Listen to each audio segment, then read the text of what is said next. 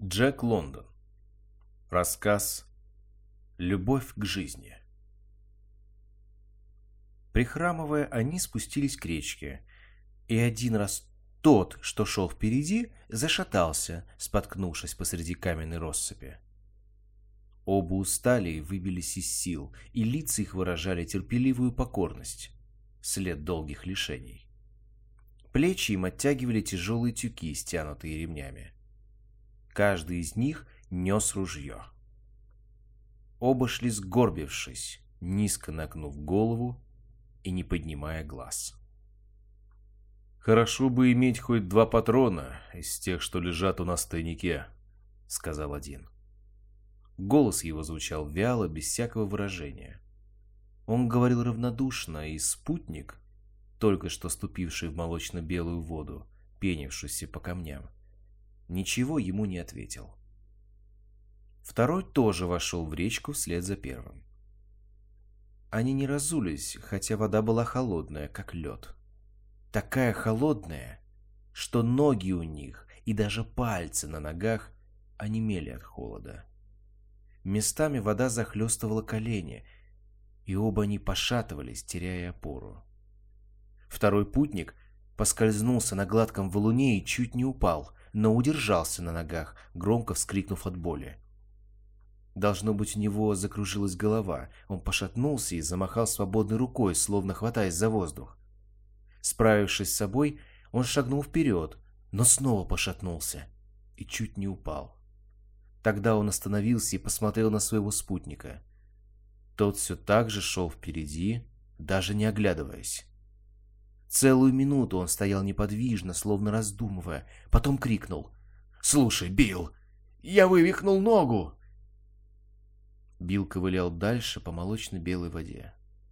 Он ни разу не оглянулся. Второй смотрел ему вслед, и хотя его лицо оставалось по-прежнему тупым, в глазах появилась тоска, словно у раненого оленя. Билл уже выбрался на другой берег и плелся дальше. Тот, что стоял посреди речки, не сводил с него глаз. Губы у него так сильно дрожали, что шевелились жесткие рыжие усы над ними.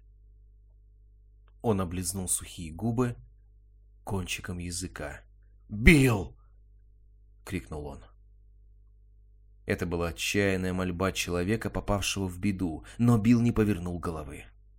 Его товарищ долго следил, как он неуклюжей походкой, прихрамывая и спотыкаясь, взбирается по отлогому склону к волнистой линии горизонта, образованной гребнем невысокого холма.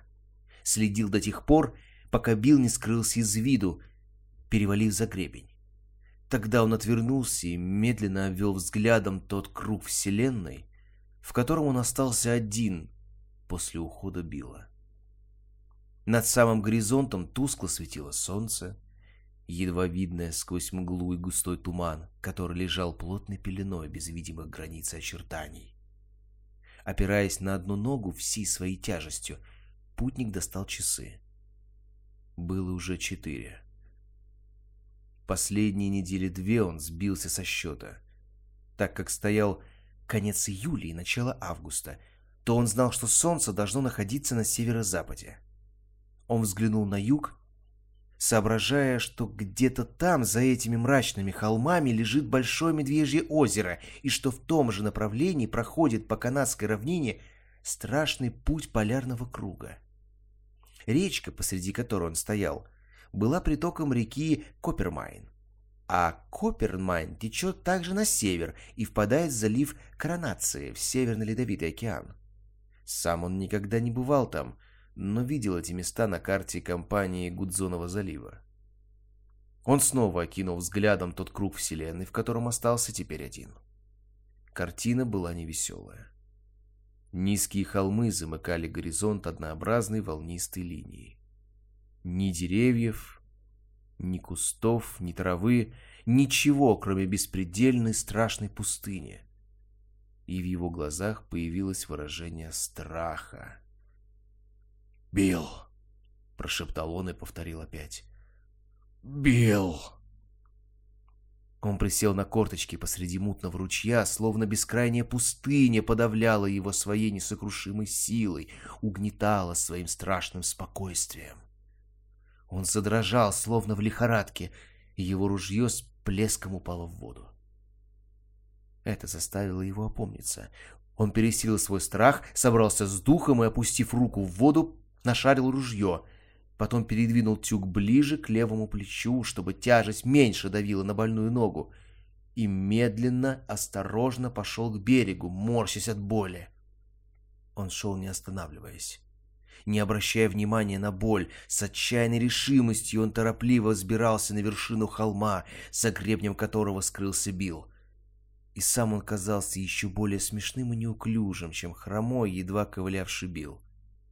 Но с гребня он увидел, что в неглубокой долине никого нет. На него снова напал страх, и снова поборов его, он передвинул тюк еще дальше к левому плечу и, хромая, стал спускаться вниз. Дно долины было болотистое, вода пропитывала густой мох, словно губку. На каждом шагу она брызгала из-под ног, и подошва с хлюпанием отрывалась от влажного мха. Стараясь идти по следам Билла, путник перебирался от озера к озеру, по камням, торчавшим в мху, как островки. Оставшись один, он не сбился с пути. Он знал, что еще немного, и он подойдет к тому месту, где сухие пихты и ели, низенькие и чахлые, окружают маленькое озеро Титчиничили, что на местном языке означает «страна маленьких палок». А в озеро впадает ручей, и вода в нем не мутная. По берегам ручья растет камыш, это он хорошо помнил. Но деревьев там нет, и он пойдет вверх, по ручью до самого водораздела. От водораздела начинается другой ручей, текущий на запад. Он спустится по нему до реки Дис, и там найдет свой тайник под перевернутым челноком, заваленным камнями. В тайнике спрятаны патроны, крючки лески для удочек, и маленькая сеть. Все нужное для того, чтобы добыть себе пропитание. А еще там есть мука, правда немного, и кусок грудинки и бобы. Билл подождет его там, и они вдвоем спустятся по реке Дис до Большого Медвежьего озера. А потом переправятся через озеро и пойдут на юг, все на юг, а зима будет догонять их. И быстрину в реке затянет льдом, и дни станут холодней, на юг, какой-нибудь фактории Гудзонова залива, где растут высокие, мощные деревья, и где сколько хочешь еды. Вот о чем думал путник, с трудом пробираясь вперед. Но как нетрудно было ему идти, еще труднее было уверить себя в том, что Билл его не бросил, что Билл, конечно, ждет его у тайника.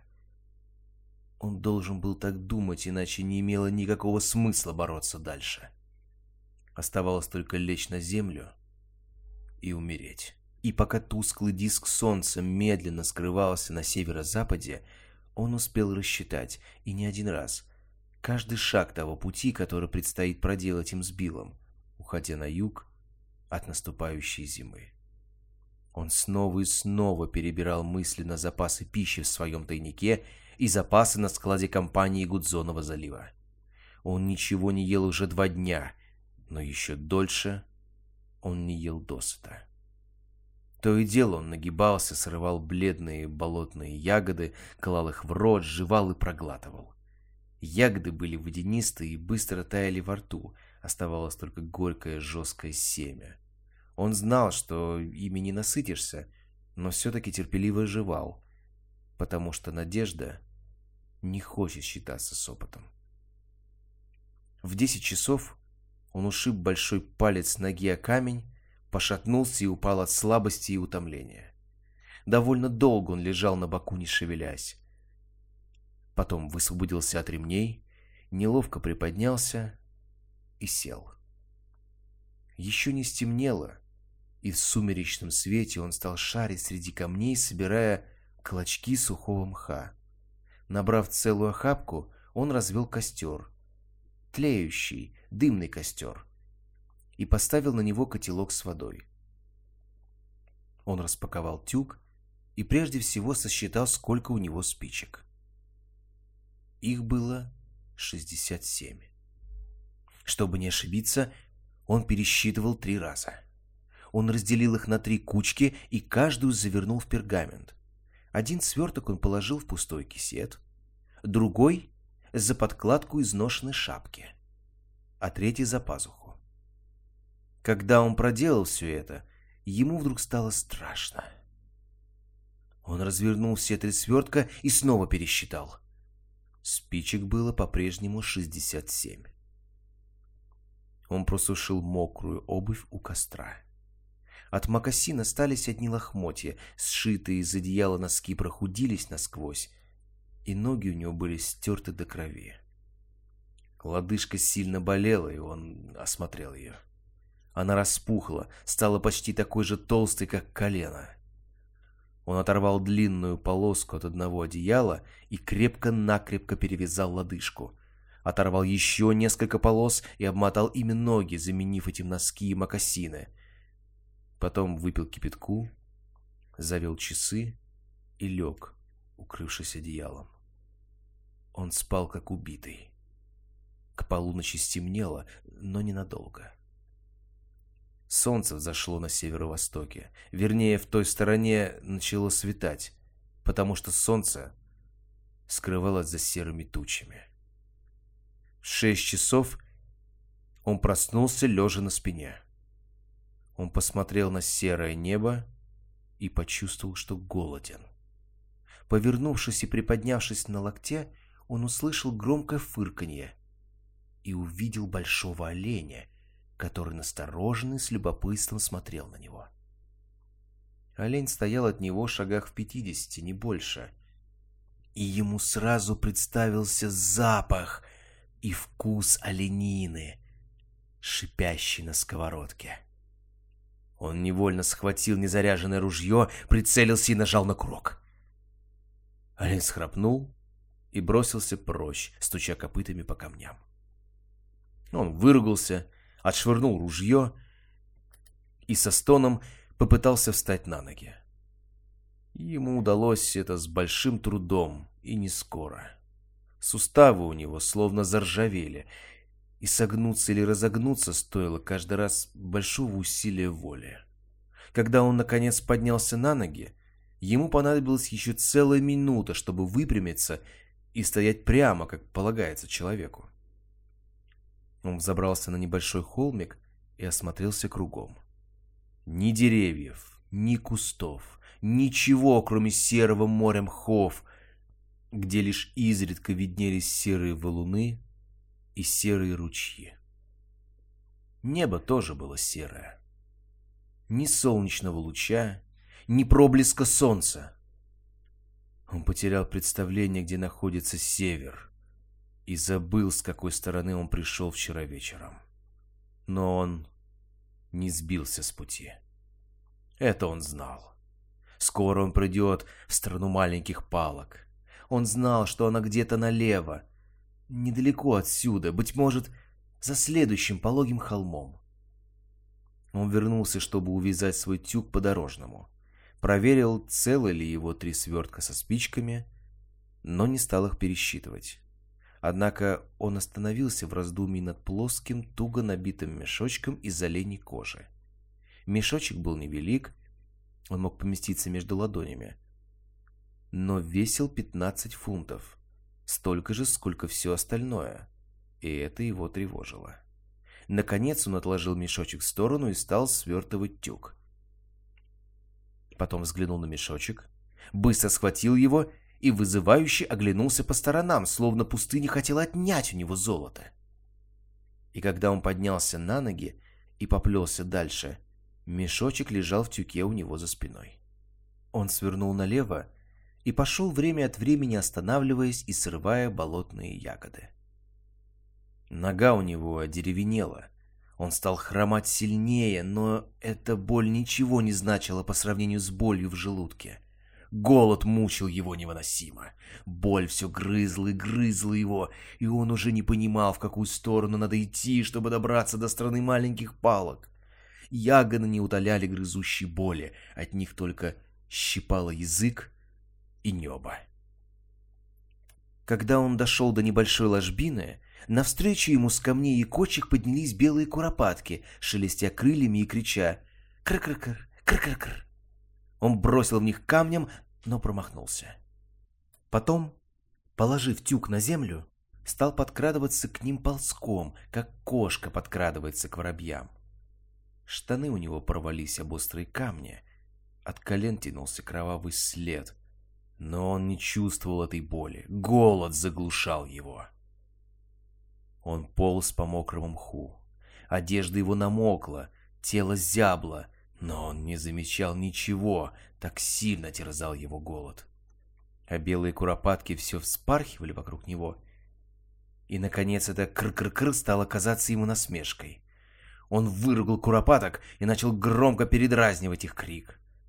Один раз он чуть не наткнулся на куропатку, которая, должно быть, спала.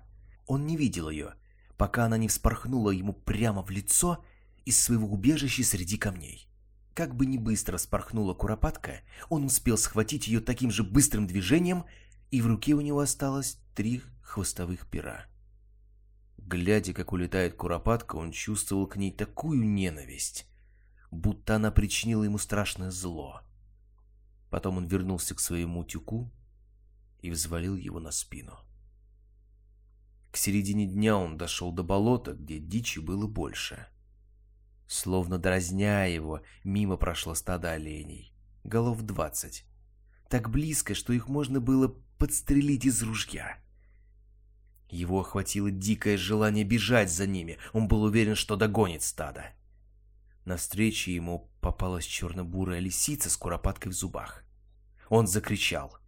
Крик был страшен, но лисица, отскочив в испуге, все же не выпустила добычи. Вечером он шел по берегу мутного от извести ручья, поросшего редким камышом. Крепко ухватившись за стебель камыша у самого корня, он выдернул что-то вроде луковицы, не крупнее обойного гвоздя. Луковица оказалась мягкой и аппетитно хрустела на зубах. Но волокна были жесткие, такие же водянистые, как ягоды, и не насыщали. Он сбросил свою поклажу и на четвереньках пополз к камыши, хрустя и чавкая, словно жвачное животное. Он очень устал, и его часто тянуло лечь на землю и уснуть.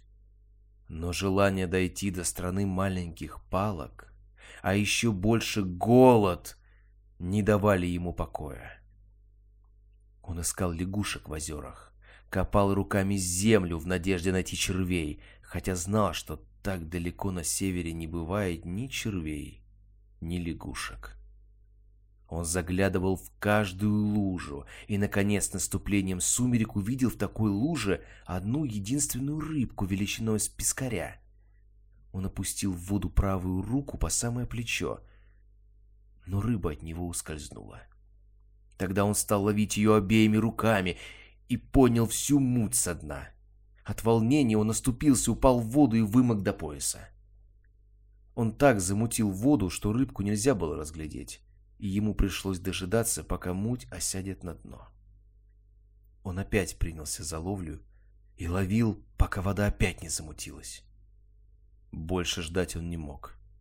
Отвязав жестяное ведерко, он начал вычерпывать воду. Сначала он вычерпывал с яростью, весь облился и выплескивал воду так близко от лужи, что она стекала обратно. Потом стал черпать осторожнее, стараясь быть спокойным, хотя сердце у него сильно билось и руки дрожали. Через полчаса в луже почти не осталось воды.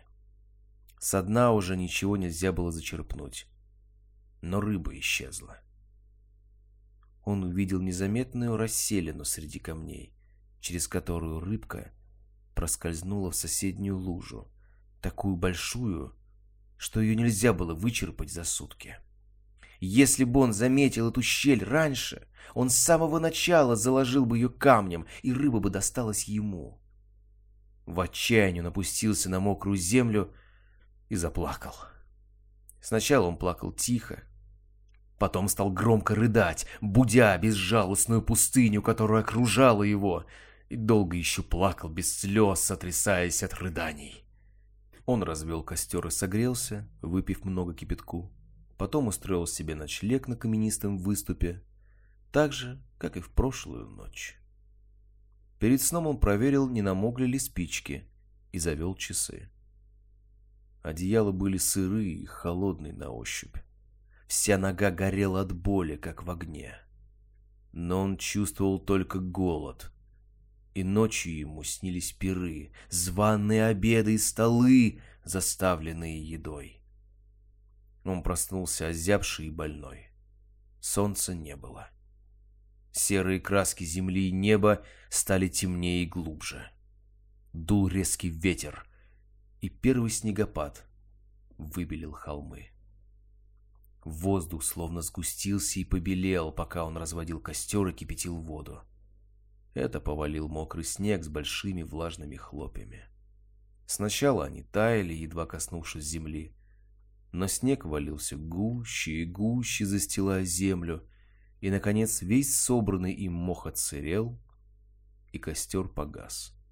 Это было ему сигналом снова взвалить тюк на спину и брести вперед, неизвестно куда. Он уже не думал ни о стране маленьких палок, ни о Биле, ни о тайнике у реки Дис. Им владело только одно желание — есть. Он помешался от голода. Ему было все равно, куда идти, лишь бы идти по ровному месту. Под мокрым снегом он ощупью искал водянистые ягоды, выдергивал стебли камыша с корнями. Но все это было пресно и не насыщало. Дальше ему попалась какая-то кислая на вкус травка, и он съел, сколько нашел. Но этого было очень мало, потому что травка стлась по земле, и ее нелегко было найти под снегом. В ту ночь у него не было ни костра, ни горячей воды, и он залез под одеяло и уснул тревожным от голода сном. Снег превратился в холодный дождь. Он то и дело просыпался, чувствуя, что дождь мочит ему лицо. Наступил день, серый день без солнца. Дождь перестал. Теперь чувство голода у путника притупилось. Осталась тупая, ноющая боль в желудке — но это его не очень мучило. Мысли у него прояснились, и он опять думал о стране маленьких палок и о своем тайнике у реки Дис. Он разорвал остаток одного одеяла на полосы и обмотал стертые до крови ноги. Потом перевязал больную ногу и приготовился к дневному переходу. Когда дело дошло до тюка, он долго глядел на мешочек из оленей кожи, но в конце концов схватила его. Дождь растопил снег, и только верхушки холмов оставались белыми. Проглянуло солнце, и путнику удалось определить страны света, хотя теперь он знал, что сбился с пути. Должно быть, блуждая в эти последние дни, он отклонился слишком далеко влево. Теперь он свернул вправо, чтобы выйти на правильный путь. Муки голода уже притупились, но он чувствовал, что ослаб. Ему приходилось часто останавливаться и отдыхать, собирая болотные ягоды и луковицы камыша. Язык у него распух, стал сухим, словно ершистым, и во рту был горький вкус. А больше всего его донимало сердце. После нескольких минут пути оно начинало безжалостно стучать, а потом словно подскакивало и мучительно трепетало, доводя его до удушья и головокружения, чуть не до обморока. Около полудня он увидел двух пескарей в большой луже.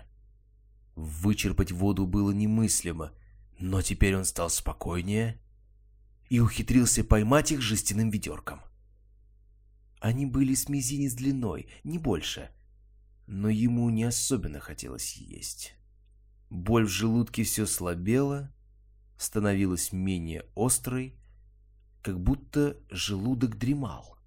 Он съел рыбок сырыми, старательно их разжевывая, и это было чисто рассудочным действием. Есть ему не хотелось, но он знал, что это нужно, чтобы остаться в живых. Вечером он поймал еще трех пескарей, двух съел, а третьего оставил на завтрак. Солнце высушило изредка попадавшиеся клочки мха, и он согрелся, вскипятив себе воды. В этот день он прошел не больше десяти миль, а на следующий, двигаясь только когда позволяло сердце, не больше пяти. Но боли в желудке уже не беспокоили его. Желудок словно уснул. Местность была ему теперь незнакома, олени попадались все чаще, и волки тоже. Очень часто их вой доносился до него из пустынной дали, а один раз он видел трех волков, которые, крадучись, перебегали дорогу. Еще одна ночь.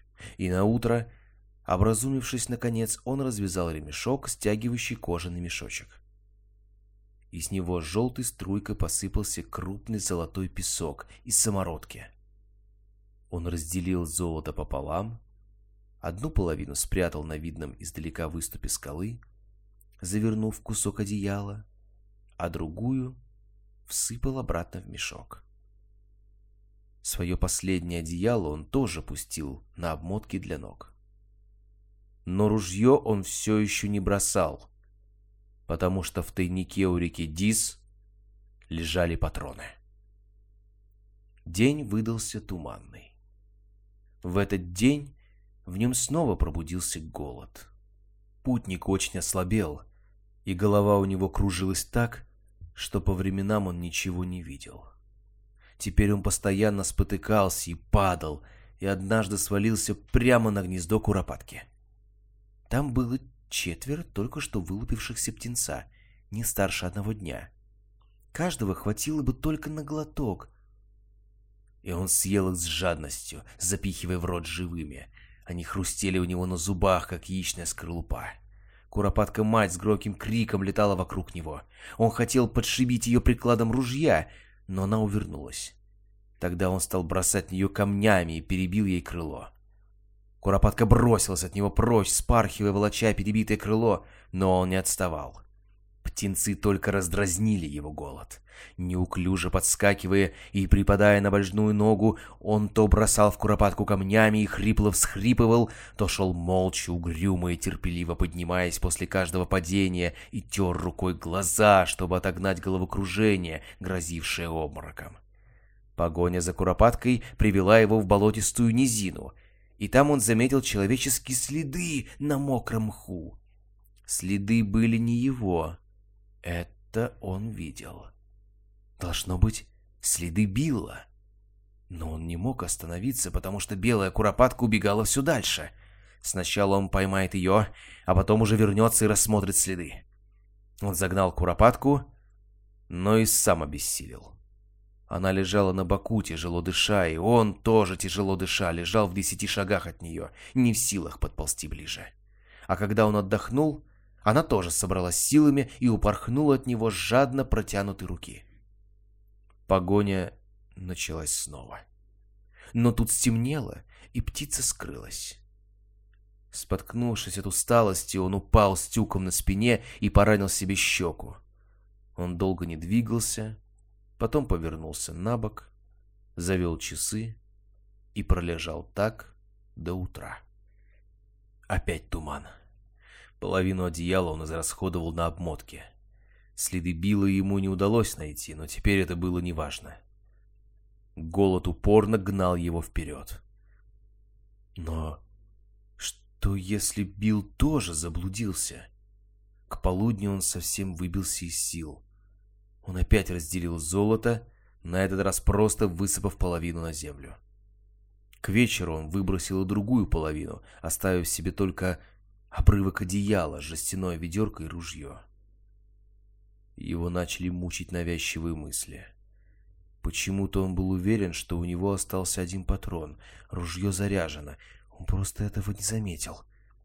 И в то же время он знал, что в магазине нет патрона. Эта мысль неотвязно преследовала его.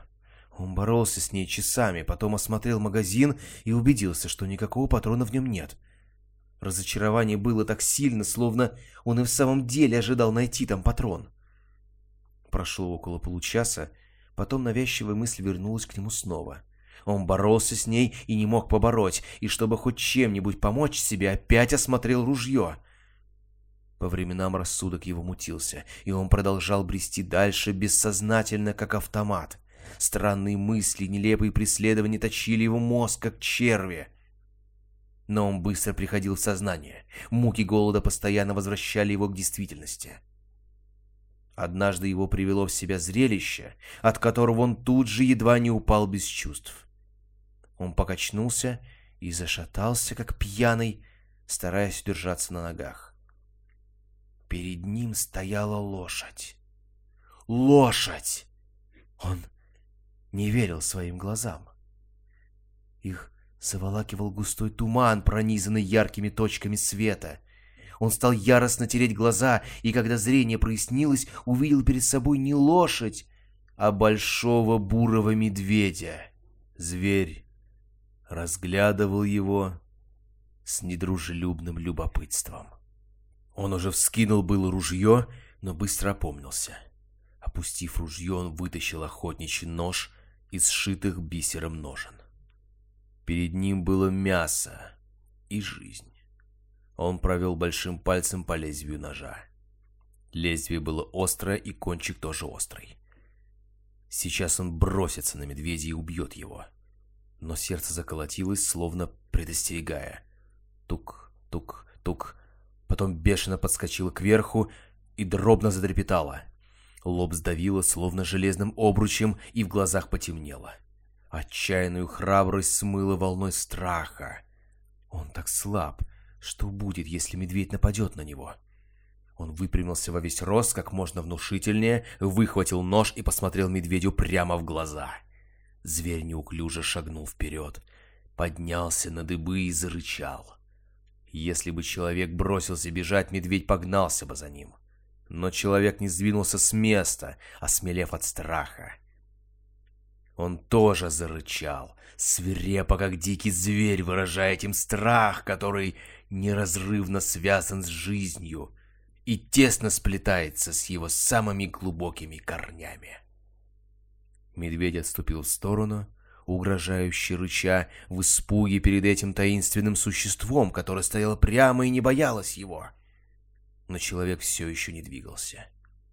Он стоял как вкопанный, пока опасность не миновала, а потом, весь дрожа, повалился на мокрый мох. Собравшись силами, он пошел дальше, терзаясь новым страхом. Это был уже не страх голодной смерти, Теперь он боялся умереть насильственной смертью, прежде чем последнее стремление сохранить жизнь заглохнет в нем от голода. Кругом были волки. Со всех сторон в этой пустыне доносился их вой. И самый воздух вокруг дышал угрозой так неотступно, что он невольно поднял руки, отстраняя эту угрозу, словно полотнище, колеблемой ветром палатки. Волки по двое и по трое то и дело перебегали ему дорогу. Но они не подходили близко. Их было не так много. Кроме того, они привыкли охотиться за оленями, которые не сопротивлялись им. А это странное животное ходило на двух ногах и, должно быть, царапалось и кусалось. К вечеру он набрел на кости, разбросанные там, где волки настигли свою добычу. Час тому назад это был живой олененок. Он резво бегал и мычал. Человек смотрел на кости, дочисто обглоданные, блестящие, розовые, от того, что в их клетках еще не угасла жизнь. Может быть, к концу дня и от него останется не больше? Ведь такова жизнь, суетная и скоро переходящая. Только жизнь заставляет страдать. Умереть не больно умереть, уснуть. Смерть — это значит конец, покой. Почему же тогда ему не хочется умирать? Но он недолго рассуждал. Вскоре он уже сидел на корточках, держа кость в зубах, и высасывал из нее последние частицы жизни, которые еще окрашивали ее в розовый цвет. Сладкий вкус мяса, еле слышно, неуловимый, как воспоминание, доводил его до бешенства. Он стиснул зубы крепче и стал грызть. Иногда ломалась кость, иногда его зубы.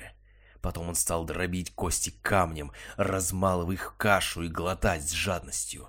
В торопях он попадал себе по пальцам и все-таки, несмотря на спешку, находил время удивляться, почему он не чувствует боли от ударов. Наступили страшные дни дождей и снега. Он уже не помнил, когда останавливался на ночь и когда снова пускался в путь. Шел, не разбирая времени, и ночью, и днем отдыхал там, где падал, и тащился вперед, когда угасавшая в нем жизнь вспыхивала и разгоралась ярче. Он больше не боролся, как борются люди. Это сама жизнь в нем не хотела гибнуть и гнала его вперед. Он не страдал больше. Нервы его притупились, словно оцепенели, в мозгу теснились странные видения, радужные сны. Он, не переставая, сосал и жевал раздробленные кости, которые подобрал до последней крошки и унес с собой. Больше он уже не поднимался на холмы, не пересекал водоразделов, обрел по отлогому берегу большой реки, которая текла по широкой долине. Перед его глазами были только видения. Его душа и тело шли рядом, и все же порознь.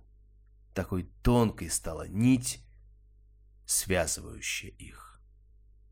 Он пришел в сознание однажды утром, лежа на плоском камне. Ярко светило и пригревало солнце. Издали ему слышно было мычание оленят. Он смутно помнил дождь, ветер и снег, но сколько времени его преследовала непогода, два дня или две недели, он не знал. Долгое время он лежал неподвижно, и щедрое солнце лило на него свои лучи, напитывая теплом его жалкое тело. «Хороший день», — подумал он. Быть может, ему удастся определить направление по солнцу. Сделав мучительное усилие, он повернулся на бок. Там внизу текла широкая медленная река. Она была ему незнакома, и это его удивило. Он медленно следил за ее течением, смотрел, как она вьется среди голых угрюмых холмов, еще более угрюмых и низких, чем те, которые он видел до сих пор. Медленно, равнодушно, без всякого интереса, он проследил за течением незнакомой реки почти до самого горизонта и увидел, что она вливается в светлое, блистающее море. И все же это его не взволновало. «Очень странно», — подумал он. Это или мираж, или видение, плод расстроенного воображения. Он еще более убедился в том, когда увидел корабль, стоявший на якоре посреди блистающего моря. Он закрыл глаза на секунду и снова открыл их. Странно, что видение не исчезает. А, впрочем, нет ничего странного. Он знал, что в сердце этой бесплодной земли нет ни корабля, ни морей, так же, как нет патронов в его незаряженном ружье. Он услышал за своей спиной какое-то сопение. Не то вздох, не то кашель. Очень медленно, преодолевая крайнюю слабость и оцепенение, он повернулся на другой бок. Поблизости он ничего не увидел и стал терпеливо ждать. Опять послышались сопения и кашель, и между двумя островерхими камнями не больше, чем в шагах в двадцати от себя. Он увидел серую голову волка. Уши не торчали кверху, как это ему приходилось видеть в других волков. Глаза помутнели и налились кровью, голова бессильно понурилась. Волк верно был болен, он все время чихал и кашлял. «Вот это, по крайней мере, мне не кажется», — подумал он, и опять повернулся на другой бок, чтобы увидеть настоящий мир, не засланный теперь дымкой видений. Но море все так же сверкало в отдалении, и корабль был явно виден. Быть может, это все-таки настоящее? Он закрыл глаза и стал думать, и в конце концов понял, в чем дело. Он шел на северо-восток, удаляясь от реки Дис, и попал в долину реки Коппермайн. Это широкая, Медлительная река и была Коппермайн. Это блистающее море, ледовитый океан. Этот корабль — китобойное судно, заплывающее далеко к востоку от устья реки Маккензи. Оно стоит на якоре в заливе Коронации. Он вспомнил карту компании Гудзонова залива, которую видел когда-то, и все стало ясно и понятно. Он сел и начал думать о самых неотложных делах. Обмотки из одеяла совсем износились, и ноги у него были содраны до живого мяса. Последнее одеяло было израсходовано. Ружье и нож он потерял. Шапка тоже пропала. Но спички в кисете за пазухой, завернутые в пергамент, остались целы и не отсырели. Он посмотрел на часы. Они все еще шли и показывали одиннадцать часов. Должно быть, он не забывал заводить их. Он был спокоен и в полном сознании. Несмотря на страшную слабость, он не чувствовал никакой боли. Есть ему не хотелось. Мысль о еде была даже неприятна ему, и все, что он не делал, делалось им по велению рассудка. Он оторвал штанины до колен и обвязал ими ступни. Ведерко он почему-то не бросил. Надо будет выпить кипятку, прежде чем начать путь к кораблю. Очень тяжелый, как он предвидел. Все его движения были медленны. Он дрожал, как в параличе. Он хотел набрать сухого мха, но не смог подняться на ноги. Несколько раз он пробовал встать и в конце концов пополз на четвереньках. Один раз он подполз очень близко к больному волку. Зверь неохотно посторонился и облизнул морду, на силу двигая языком. Человек заметил, что язык был нездорового красного цвета, а желтовато-бурый, покрытый полузасохшей слизью. Выпив кипятку, он почувствовал, что может подняться на ноги и даже идти, хотя силы его были почти на исходе. Ему приходилось отдыхать чуть ли не каждую минуту. Он шел слабыми, неверными шагами, и такими же слабыми, неверными шагами тащился за ним волк. И в эту ночь когда блистающее море скрылось во тьме, человек понял, что приблизился к нему не больше, чем на четыре мили. Ночью он все время слышал кашель больного волка, а иногда крики оленят. Вокруг была жизнь, но жизнь полная сил и здоровья, а он понимал, что больной волк тащится по следам больного человека в надежде, что этот человек умрет первым. Утром Открыв глаза, он увидел, что волк смотрит на него тоскливо и жадно. Зверь, похожий на заморенную унылую собаку, стоял, понурив голову и поджал хвост. Он дрожал на холодном ветру и угрюмо оскалил зубы, когда человек заговорил с ним голосом, упавшим до хриплого шепота. Взошло яркое солнце, и все утро путник, спотыкаясь и падая, шел к кораблю на блистающем море. Погода стояла прекрасная. Это началось короткое бабье лето северных широт. Оно могло продержаться неделю, могло кончиться завтра или послезавтра. После полудня он напал на след.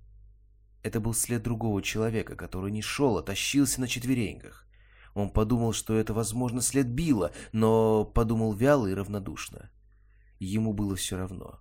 В сущности, он перестал что-либо чувствовать и волноваться. Он уже не ощущал боли. Желудок и нервы словно дремали. Однако жизнь, еще теплившаяся в нем, гнала его вперед. Он очень устал, но жизнь в нем не хотела гибнуть. И потому что она не хотела гибнуть, человек все еще ел болотные ягоды и пескарей, пил кипяток и следил за больным волком, не спуская с него глаз. Он шел следом другого человека, того, который тащился на четвереньках, и скоро увидел конец его пути. Обглоданные кости на мокром мху, сохранившем следы волчьих лап. Он увидел туго набитый мешочек из оленей кожи, такой же, как, какой был у него, разорванный острыми зубами. Он поднял этот мешочек хотя его ослабевшие пальцы не в силах были удержать такую тяжесть. Билл не бросил его до конца. Он еще посмеется над Биллом. Он останется жив и возьмет мешочек на корабль, который стоит посреди блистающего моря. Он засмеялся хриплым, страшным смехом, похожим на карканье ворона, и больной волк вторил ему, уныло подвывая. Человек сразу замолчал. Как же он будет смеяться над Биллом, если это Билл? Если эти бело-розовые чистые кости все, что осталось от Билла? Он отвернулся. Да, Билл его бросил. Но он не возьмет золото и не станет сосать кости Билла. А Билл стал бы, будь Билл на его месте, размышлял он, тащась дальше. Он набрел на маленькое озеро и, наклонившись над ним в поисках пескарей, отшатнулся, словно ужаленный. Он увидел свое лицо, отраженное в воде. Это отражение было так страшно, что пробудило даже его отупевшую душу. В озерке плавали три пескаря, но оно было велико, и он не мог вычерпать его до дна. Он попробовал поймать рыб ведерком, но в конце концов бросил эту мысль. Он побоялся, что от усталости упадет в воду и утонет. По этой же причине он не отважился плыть по реке на бревне, хотя бревен было много на песчаных отмелях. В этот день он сократил на три мили расстояние между собой и кораблем, а на следующий день на две мили. Теперь он полз на четвереньках, как бил. К концу пятого дня до корабля все еще оставалось миль семь, а он теперь не мог пройти миль в день. Бабье лето еще держалось, а он то полз на четвереньках, то падал без чувств, и по его следам все так же тащился больной волк, кашляя и чихая. Колени человека были содраны до живого мяса. И ступни тоже. И хотя он оторвал две полосы от рубашки, чтобы обмотать их, красный след тянулся за ним по мху и камням. Оглянувшись как-то, он увидел, что волк с жадностью лижет этот кровавый след, и ясно представлял себе, каков будет его конец, если он сам не убьет волка. И тогда началась самая жестокая борьба, какая только бывает в жизни — Больной человек на четвереньках и больной волк, ковыляющий за ним. Оба они, полумертвые, тащились через пустыню, подстерегая друг друга. Будь то здоровый волк, человек не стал бы так сопротивляться. Но ему было неприятно думать, что он попадет в утробу этой мерзкой твари почти падали. Ему стало противно. У него снова начинался бред, сознание туманили галлюцинации, и светлые промежутки становились все короче и реже. Однажды он пришел в чувство, услышав чье-то дыхание над самым ухом. Волк отпрыгнул назад, споткнулся и упал от слабости. Это было смешно, но человек не улыбнулся. Он даже не испугался. Страх уже не имел над ним власти. Но мысли его на минуту прояснились, и он лежал, раздумывая. До корабля оставалось теперь мили четыре, не больше. Он видел его совсем ясно, протирая затуманенные глаза, видел и лодочку с белым парусом, рассекавшую сверкающее море. Но ему не одолеть эти четыре мили. Он это знал и относился к этому спокойно. Он знал, что не проползет и полумили. И все-таки ему хотелось жить. Было бы глупо умереть после всего, что он перенес. Судьба требовала от него слишком много. Даже умирая, он не покорялся смерти. Возможно, это было чистое безумие. Но и в когтях смерти он бросал ей вызов и боролся с ней. Он закрыл глаза и бесконечно бережно собрал все свои силы. Он крепился, стараясь не поддаваться чувству дурноты, затопившему словно прилив все его существо.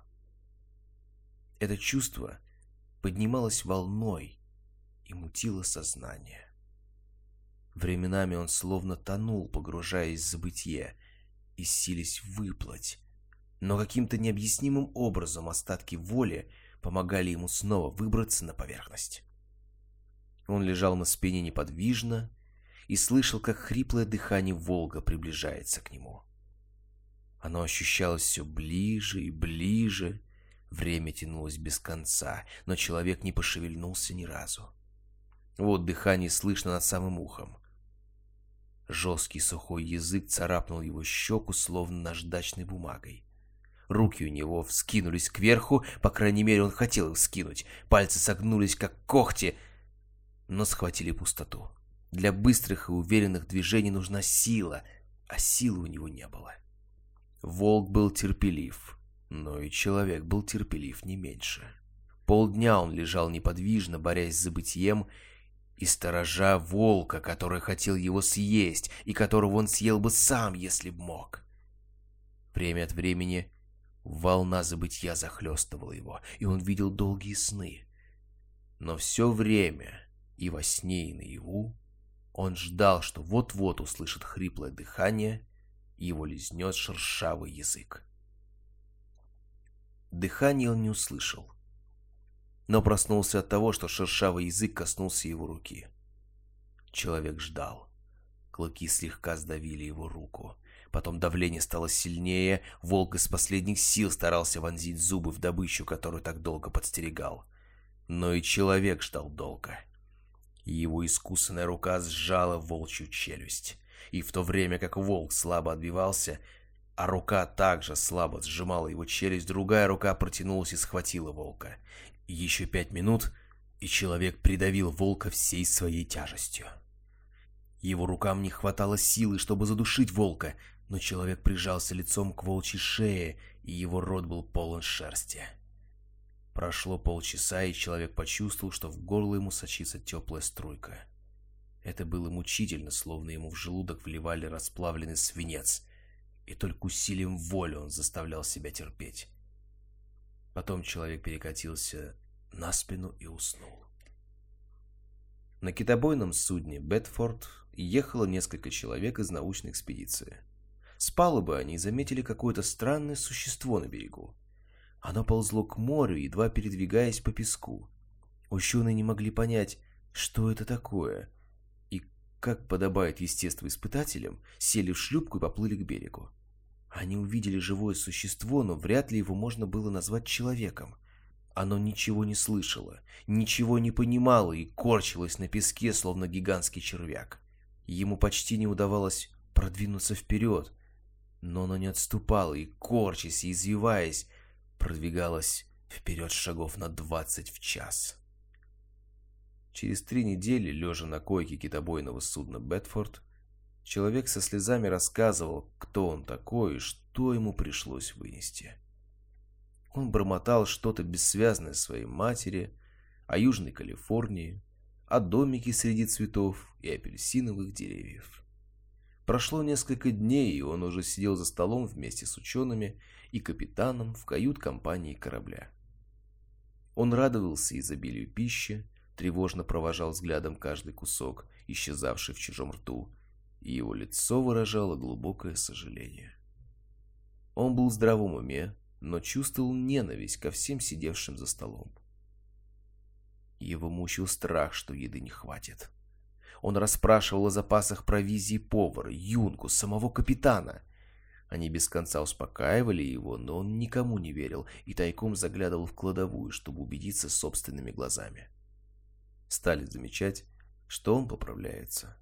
Он толстел с каждым днем. Ученые качали головой и строили разные теории. Стали ограничивать его в еде, но он все раздавался в ширину, особенно в поясе. Матросы посмеивались. Они знали, в чем дело. А когда ученые стали следить за ним, им тоже стало все ясно. После завтрака он прокрадывался на бак и словно нищий протягивал руку кому-нибудь из матросов. Тот ухмылялся и подавал ему кусок морского сухаря. Человек жадно хватал кусок, глядел на него, как скряга на золото, и прятал за пазуху.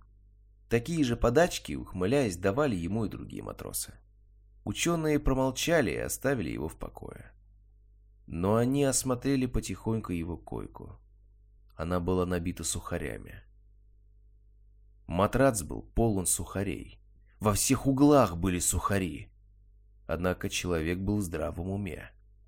Он только принимал меры на случай голодовки. Вот и все. Ученые сказали, что это должно пройти. И это действительно прошло. прежде чем Бетфорд стал на якорь в гавани Сан-Франциско.